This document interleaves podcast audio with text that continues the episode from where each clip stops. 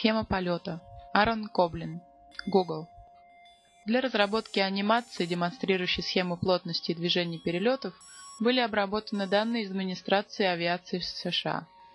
Этот проект изначально был разработан как серия экспериментов для проекта «Небесная механика» коллегами Скоттом Хесселс и Габриэлем Дан в Университете Калифорнии, Лос-Анджелес.